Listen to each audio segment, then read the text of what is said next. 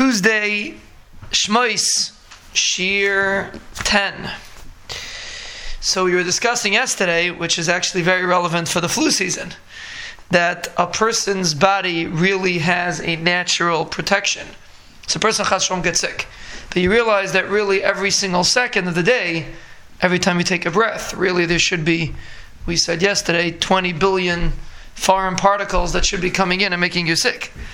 So the Vanishlam set up a system to protect a person, and the numbers are very interesting. A person produces 34 ounces of mucus a day, and it goes into the stomach. It doesn't come out. That's if you're not sick. You don't even know it's there because it goes into your stomach.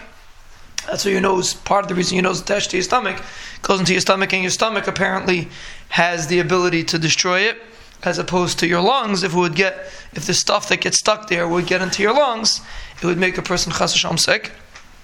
So therefore, it's just an amazing thing that Banashlam set up a system uh, that the body constantly protects itself.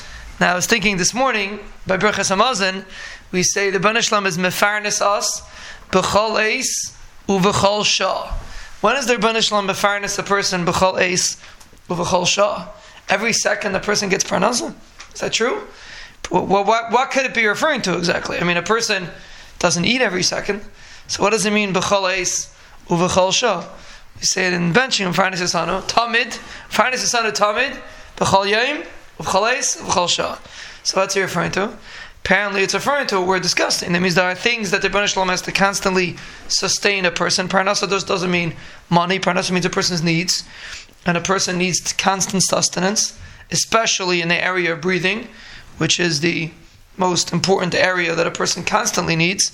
So that's what maybe that's what we're referring to. That the Banashlam set up a system that a person should be taken care of every single second. And it's fascinating that the body doesn't store oxygen. The body stores. Person eats. The body could store, you know, whatever you eat, but oxygen cannot be stored by the body. So therefore, a person has to constantly breathe in oxygen, or else Chas Shalom he would die. And the Banashlam created like that on purpose.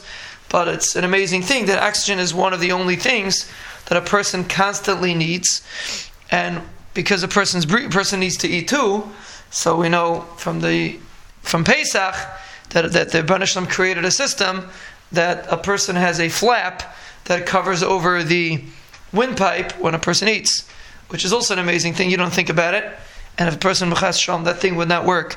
Person rachmal would choke. So it's also something that a person doesn't think about every time you eat. Again, you have to constantly breathe. But eating, you don't have to constantly do. But when you eat, your windpipe gets covered so the food can go down into the stomach. But at the same time, when you have, let's say, the mucus that we discussed, that goes down to the stomach without a problem. It could come from your nose and go down to the stomach while you breathe. Apparently, I don't know, maybe it does have to cover it, the how that works. But apparently, there's, the, there's a constant back and forth between the trachea, I think they call it, between the kana and the veshet. That's what Chazal call it. The kana is the windpipe, and the veshet is the food pipe, and you always have something. You always, when you're doing one, you cannot do the other, and therefore there always has to be this flap that will cover both. So chas, that will cover either one, so that chas v'shalom you shouldn't have one going the wrong one going down the wrong pipe.